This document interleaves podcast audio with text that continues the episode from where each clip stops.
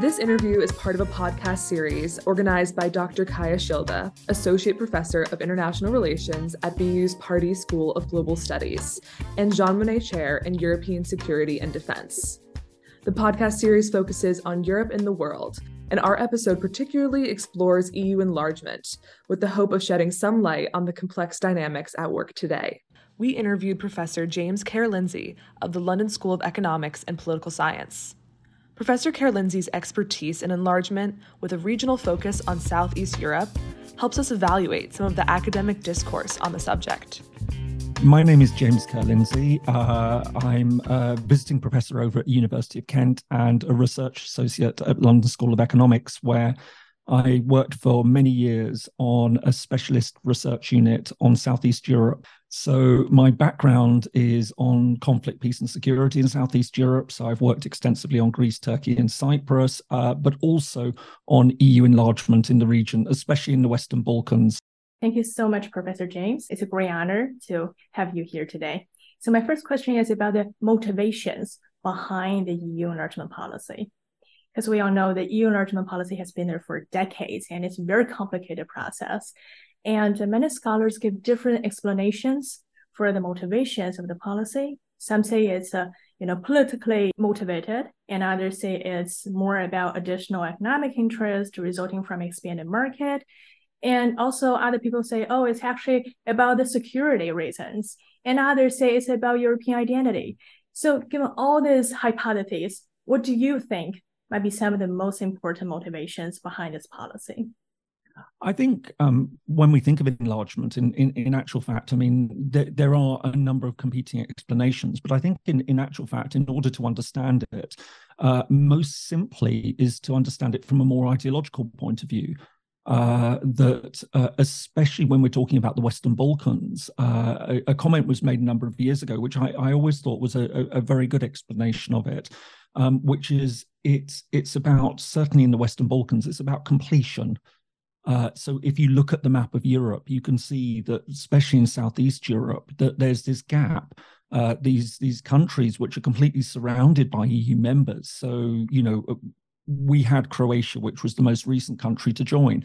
Uh, but then you've got the six Western Balkan countries which aren't in it. And as somebody said, it's almost like a black hole that exists uh, in that part of Europe. So I think there's there's a very strong sense that uh, this is about um, finishing off a process.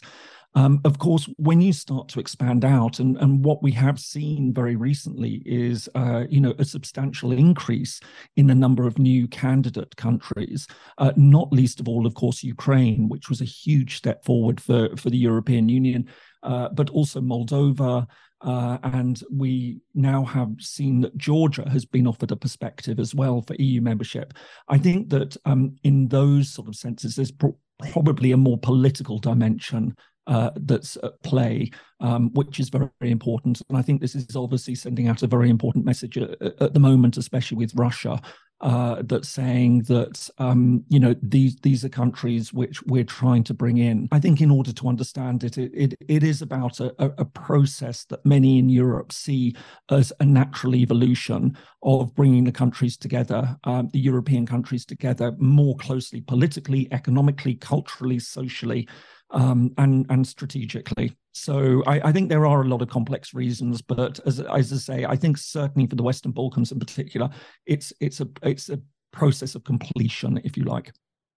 Thank you so much, Professor. And I would like to continue with the second question, which is um, about uh, Turkey's EU membership process. So, although currently Turkey's EU membership process is in a stalemate due to both political and economic crises it undergoes currently, there are other obstacles that hinder this process, which is Cyprus.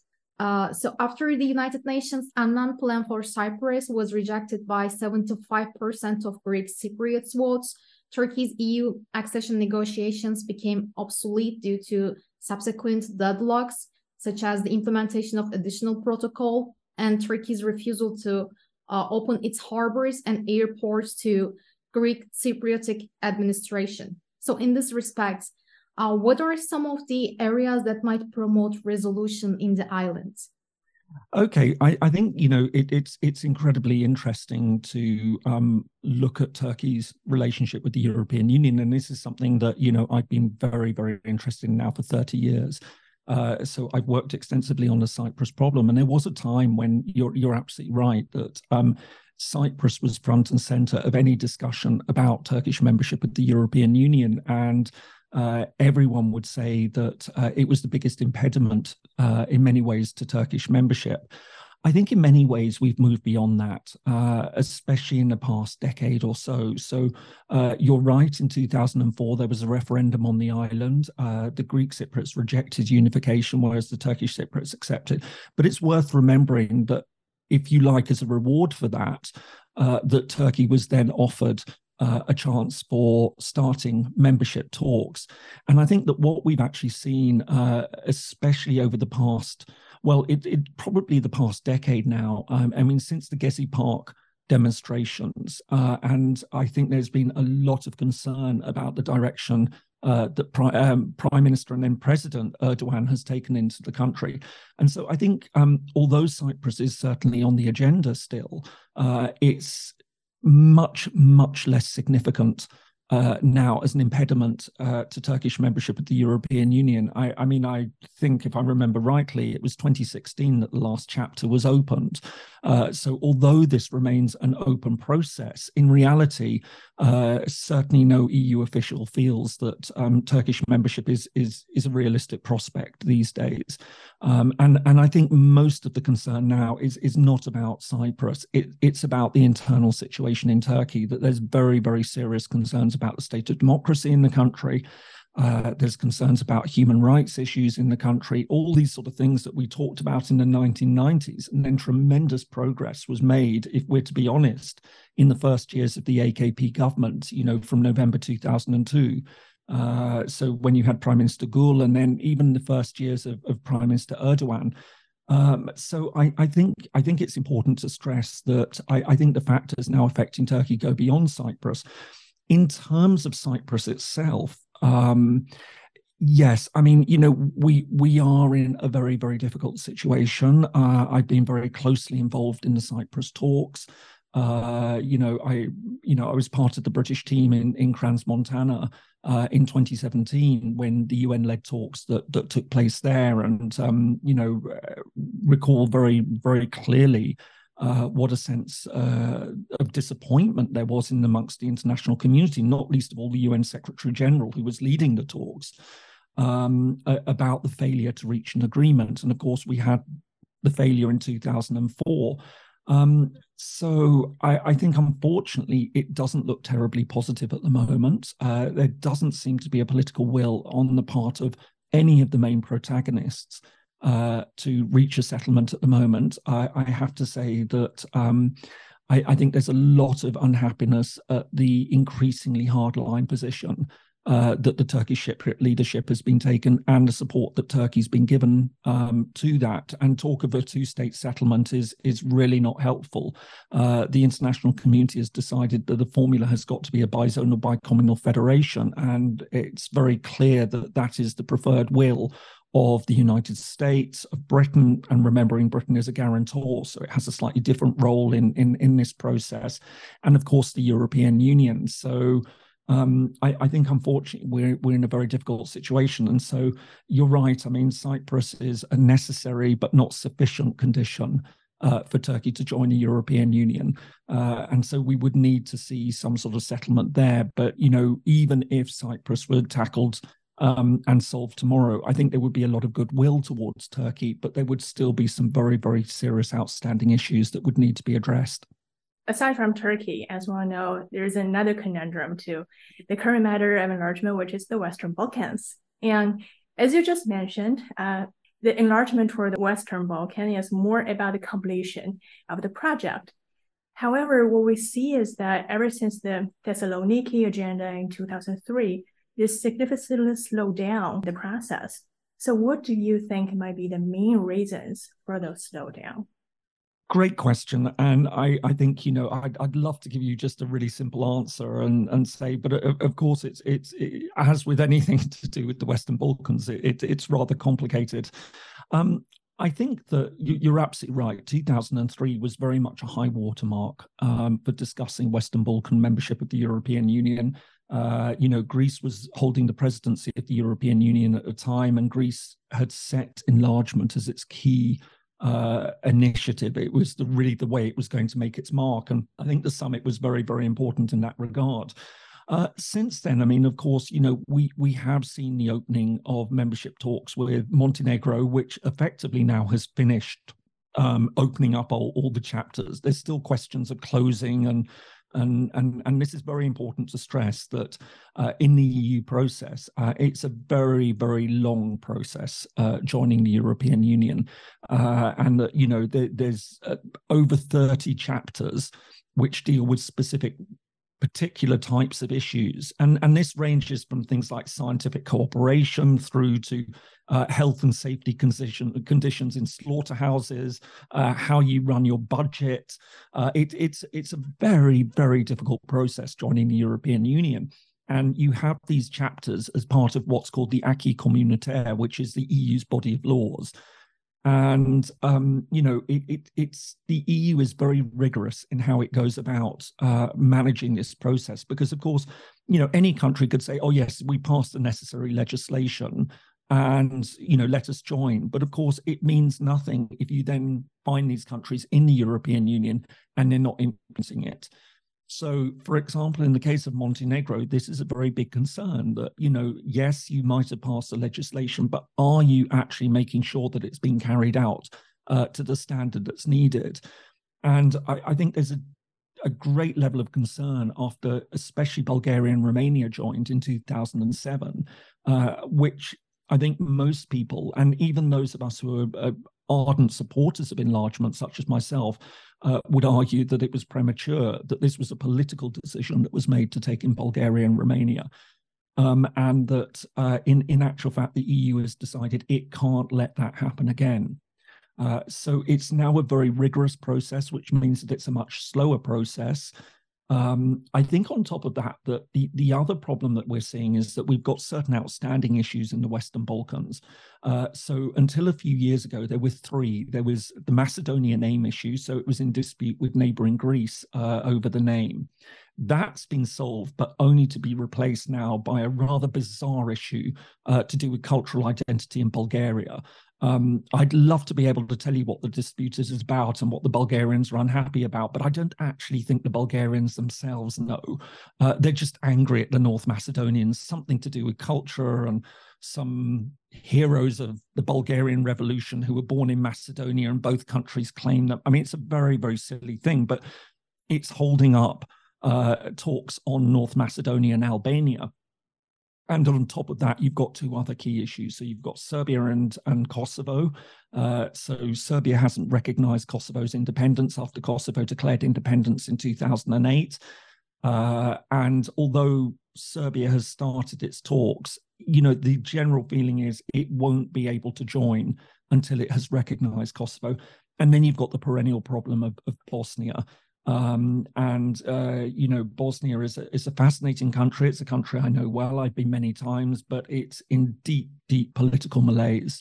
Um, you know, that very, very divided. Uh, it had a bitter uh, war in the 1990s, which was uh, brought to an end in 1995 with this constitutional system that really needs a radical overhaul, and nobody quite knows about how to do it. And until it's overhauled, um, it's going to be very difficult for it to pursue EU membership. So you've got a whole range of those issues. And then on top of all of that, uh, we have the whole debate about enlargement fatigue within the European Union, that there's this sort of feeling that the EU has expanded now, it's at 27 members, um, more lined up.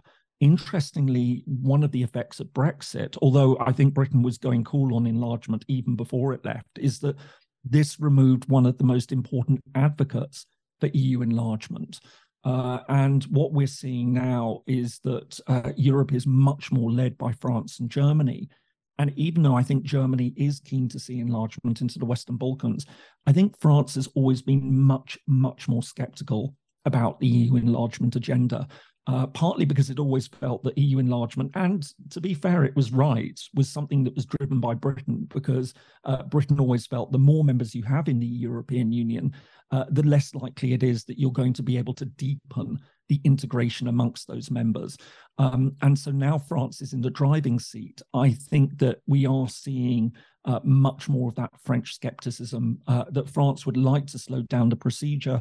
It would like to see a much closer European Union before taking on more members. The danger, of course, is that that opens up all sorts of problems. Um, in the Western Balkans, because it is this process of enlargement that, in many ways, has been driving reconciliation and reform in the region. So, um, yeah, again, as I say, I'd love to have given you a really straightforward, quick answer, but it, it, it's, it's obviously a very, very complicated process. Absolutely. I mean, there's so much to consider in all of the points that you addressed. And one of the things that people have been recently talking about that might move things forward in terms of enlargement, specifically in the um, Western Balkans, is the Open Balkans Initiative, which is sometimes referred to as the mini Schengen zone. So, this aims to create an open economic and political zone in the Western Balkans. And some say it might be a stepping stone in the EU enlargement process uh, for the nations involved. Uh, could you shed some light on the proposed benefits or potential drawbacks of the Open Balkans Initiative? So yes, I mean this is this is a really really fascinating initiative, and it has very very strongly divided opinion. Uh, I happen to be on the side that thinks this is a, a an excellent initiative. It's something that deserves to be supported. Uh, there are those who are rather against it, um, precisely because it's it's been led mainly uh, by Serbia, North Macedonia, and Albania, and so there's a sense that this is exclusive and it's it's leaving out Kosovo and Bosnia. Um, now I can I can see why some people would be unhappy about it, but I, I think you know I've always believed that um, the countries of the Western Balkans ideally will be joining the European Union and will be working in that direction. But in the meantime, uh, every effort should be made to encourage them to work with one another uh, and to develop those ties and set the example. And, you know, again, for as long as I've been working on the Western Balkans, as I say, this has been deeply, deeply divisive because there are many people who say, no, they should be pursuing EU membership. Uh, that any effort to try and get them to work together is actually really aimed um, at keeping them out of the European Union. So the argument goes that if you, if, you know, if you open up Schengen, if you open up a single market, then this becomes an alternative to the EU, and this is the way that the EU keeps them out. And I, I've just never seen any logic to that. Uh, I think, as I say, we do have problems at the moment with with the attitudes of France and some other countries towards EU enlargement but that's going to exist either way. So, in the meantime, anything that's going to get these countries working more closely together, opening up trade, opening up their economic ties with each other, ideally bringing in and making this a fully inclusive process so that all the six countries of the Western Balkans are involved uh, would obviously be better. But given the differences between Albania and Serbia over Kosovo, for example, the fact that you have the Serbian president and the Albanian prime minister working closely with one another on this uh, I, I, think is something that to, to be applauded. And, uh, you know, I think the United States and the European Union support this.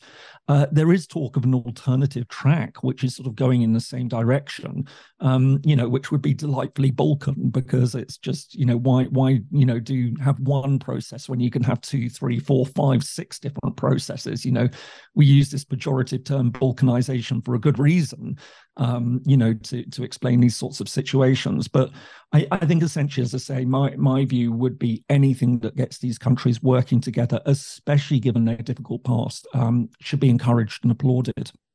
Next question is about again going back to democratic backsliding. So um, there has been a lot of uh, criticism against the EU enlargement policy in recent years, and many of the critics refer to democratic backsliding in some Eastern European countries that have been integrated into the EU through the previous enlargements. And they argue that the democratic backsliding in those countries has proven the enlargement policy to be a failure. So, uh, to what extent has enlargement policy have been responsible for the democratic backsliding trend? Fantastic question because this is something you're absolutely right has become a, a major issue of discussion within the European Union and, and, in many ways is driving a lot of the skepticism towards further enlargement. Um, you know, and I, I remember that uh, a few years ago I was uh, in Copenhagen for a conference that was being organised by the Danish government uh, to mark um, if I remember rightly, it was 25 years of the Copenhagen criteria. Now, the Copenhagen Copenhagen criteria uh, basically are the criteria that says that any country that wants to join the European Union needs to be an open market and also needs to be a free and fair democratic system. Uh, and um, one of the key points that came out very strongly in this conference is that while we paid all sorts of attention to making sure that countries were democratic before they joined the European Union, uh, no attention had been given to what do we do to make sure that once a country has joined the European Union, that it remains that way. Uh, there was a very high degree of complacency that once a country joins, well, you know, all's good. You know, it, there, is no democratic backsliding. But of course, we have seen that uh, in a number of very, very important cases. The most obvious ones, of course, are Poland and Hungary. Um, Poland, it's gone a little bit quieter because Poland now is much more pro European and trying to rally European support uh, over Ukraine and is very worried about, about Russia. Uh, but there are still some very serious problems in Poland. But Hungary is a huge, huge problem for the European Union. Uh, that Viktor Orban, the, the Hungarian prime minister, uh, has basically been uh, behaving atrociously. Uh, you know and and he quite openly lauds his idea that he supports the notion of illiberal democracy. Uh, you know so we we talk about liberal democracy where we have tolerance we respect for minority rights uh, you know open societies Orban stands against all of that. So the point that you know, for example, uh, you know, major universities, international universities, uh, have had to pull out of the country. That he's he's uh, completely stripped back the the media freedom in the country. Um, there's really very serious problems with freedom of speech, and the European Union just doesn't know quite how to deal with it. Um, you know, there's been talk about imposing financial sanctions. Uh, but for a long time, uh, Orban's allies within the main uh, European political party, the European People's Party, which is the centre right party, which Orban's Fidesz was a member of, um, were very, very reluctant to work against one of their own. They have now changed their position, but the reality is um, that you know, yes, the Lisbon Treaty uh, introduced a way that a country can leave the European Union, again, as Britain has shown. Um, but there's been no steps to actually say, right, okay, a country which frankly completely flouts the rules of the European Union. You know, you can maybe impose some financial, but you can't throw a country out. And I think this is a very, very serious question now that a lot of people are asking themselves about. The trouble is, introducing those rules in a way that can make them work is is ex- exceptionally difficult. There is a lot that you can do, um, but it requires unanimity, except for the country that's been acted against. In the case of Hungary, uh, it's had quite a close relationship with Poland, which has also been a bit of a bad boy in this whole process. As I say, a little bit less at the moment.